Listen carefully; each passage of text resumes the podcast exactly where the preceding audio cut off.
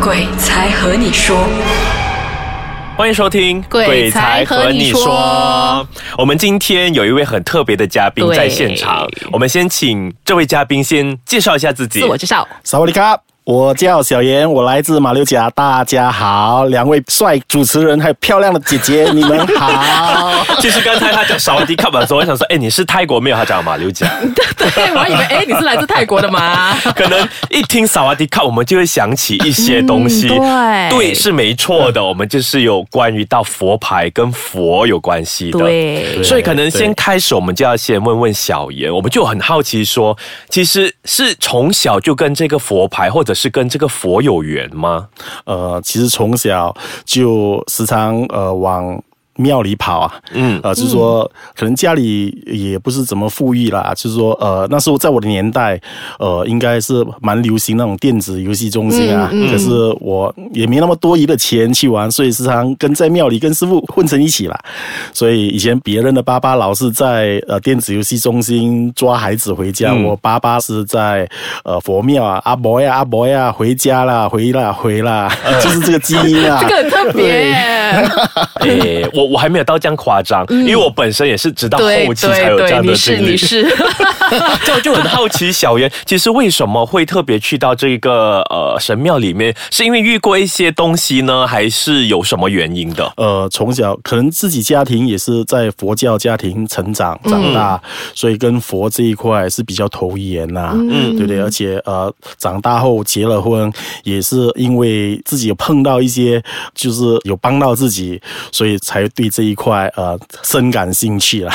嗯，这样可能在我们还没有正式聊我们正题灵异故事之前，嗯对可能我们先问一问关于佛牌的东西了，因为我们现在很多人都知道说，有些佛牌很灵，应该要在哪里买，之后有些佛牌要怎么能够驱邪，怎么才会失效，能不能够用你的这个专业、你的专长来跟我们分析一下嘞？其实佛牌是师傅对我们在家人的一种的祝福啦，嗯，对不对？然后我自己也有经营这个佛牌嘛，对不对？嗯，根据客人说，呃，带了佛牌过后，呃，就会有一些灵异的事件啊发生在他们身边啊，嗯，呃，其实最主要是说，呃，我们自己还是要多多行善啊，就是说要要有足够的福报，呃，这佛牌在我们身上才会有起这些作用啊。嗯，我个人心得是这样子，因为如果说你不去行善。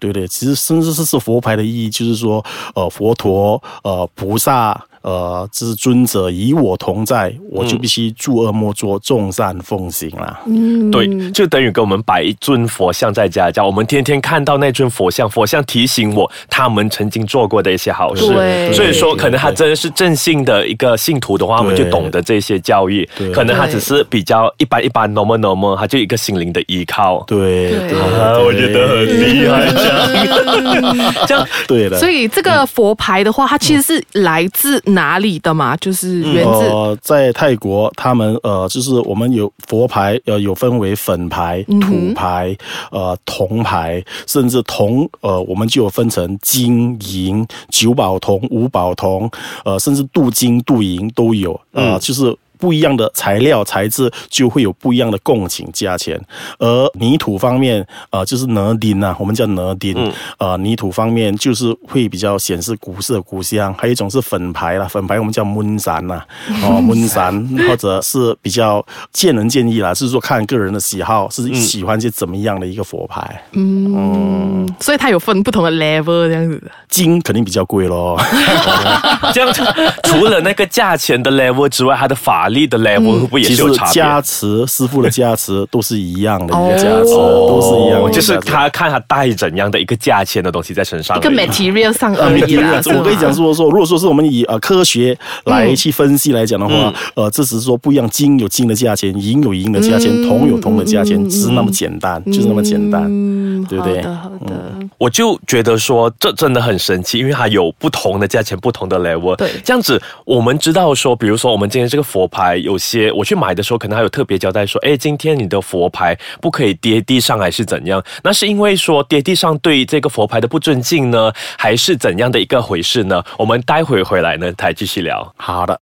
那我就听说过嘞，佛牌掉地上嘞，就会可能好像它的 power 会不见掉啊，减减落一半啊，对，就是 power 减掉，是不是有这样子的东西？请问小其严，实呃，并没有这回事啦，只是说因为佛牌很贵，是那价钱昂贵。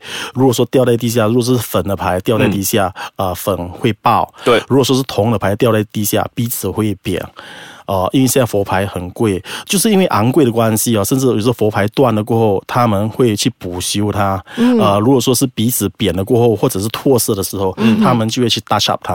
啊、怎么样 touch up 呢？就是说鼻子如果说扁的时候，他们就夹鼻子上来。所谓的夹鼻子的定义来讲的话，就是说把鼻子两边都磨磨了小过后，鼻子就看起来就比较尖。变小，不过又变成对，可是当你拿一个原装的对比之下，一个佛牌的鼻子就会大，一个佛牌的鼻子就会小哦就。不是 original。对，而且以前他们我们所谓的讲 long 买 long 买 long 买的意思是说，哦，我们做过新的皮啊，做过新的皮。以前他们是把整粒佛牌浸在药水上，整粒清洗，然后现在技术新的技术了，他们都没有整粒清洗，他们都是把像 marker band 这样子点，哪里一边唾弃就点在哪里一边。哦，所以说佛牌其实是一门的学问、啊。所以那个能量呢，它会不会来？能量是不会不见，只要是说那个牌一百年、两百年，师傅加持在那边的时候，其实那个正能量都不是会随在那个牌上，而不会说是即变。哦，所以是不是这样子？因为有这个正能量，它就有所谓的一种驱邪啊、驱魔。因为我们之前有很多的嘉宾，嗯，可能他们在睡觉遇到什么鬼压床啊，他们就把一个佛牌拿上来，就没有这样的事情发生了多。其实呃，佛牌师傅加持过后，我们都很相信说这个佛牌呃会有一个呃正能量的存在。嗯，呃，而且师傅每制造一个牌的时候，都会给这个佛牌一个名称、啊，就像我们很熟悉的，就是说龙虎梯呃这个瓦帕考白佛是在阿尤台呀、大成佛，他在二五四零佛历二五四零年的时候，他制造了一批牌，他制造了一批牌过后，呃，这是他自身牌，他说这批牌叫做呃战胜贫穷。嗯，啊、他一念完经啊出来，他跟他的信徒说：“呃，我的信徒啊，下次学人你拥有了战胜贫穷，你一辈子不会穷。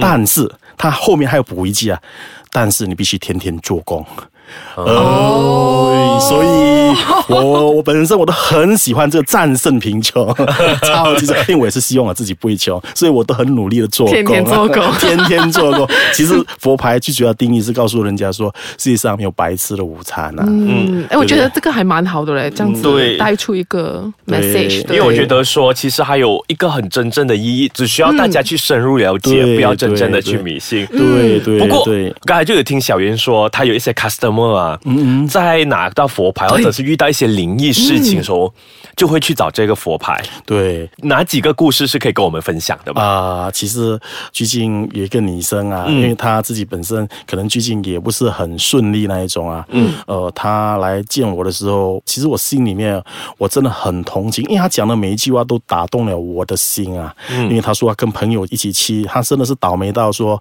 她说小燕，我一下车的时候，我整个人掉在那个席巷啊，我这样讲，真的，所以我听起来说，我真的很心很寒呐、然后他说，呃，又碰见被男朋友呃抛弃，然后、其实我我真的很想帮他，很想是说呃给他一个祝福啦。其实佛牌也是我们对于朋友之间、对于呃信徒之间师傅一种的祝福。然后很高兴，我还没来录音之前，他打算跟我一起喝茶，然后他这也是帮了他改善了他最近她生活改善了很多，然后他的朋友圈也逐渐的看见整个人有开朗，看到一些曙光啦。我觉得诶，给我本身哎，这个是一个很好很好的事情啊，对不对？因为我在帮其他人的时候，我也看到说这也是师傅要的，我们、呃传达一些比较正规的一些一些资讯给人家，给一些听众。我个人觉得是这么样。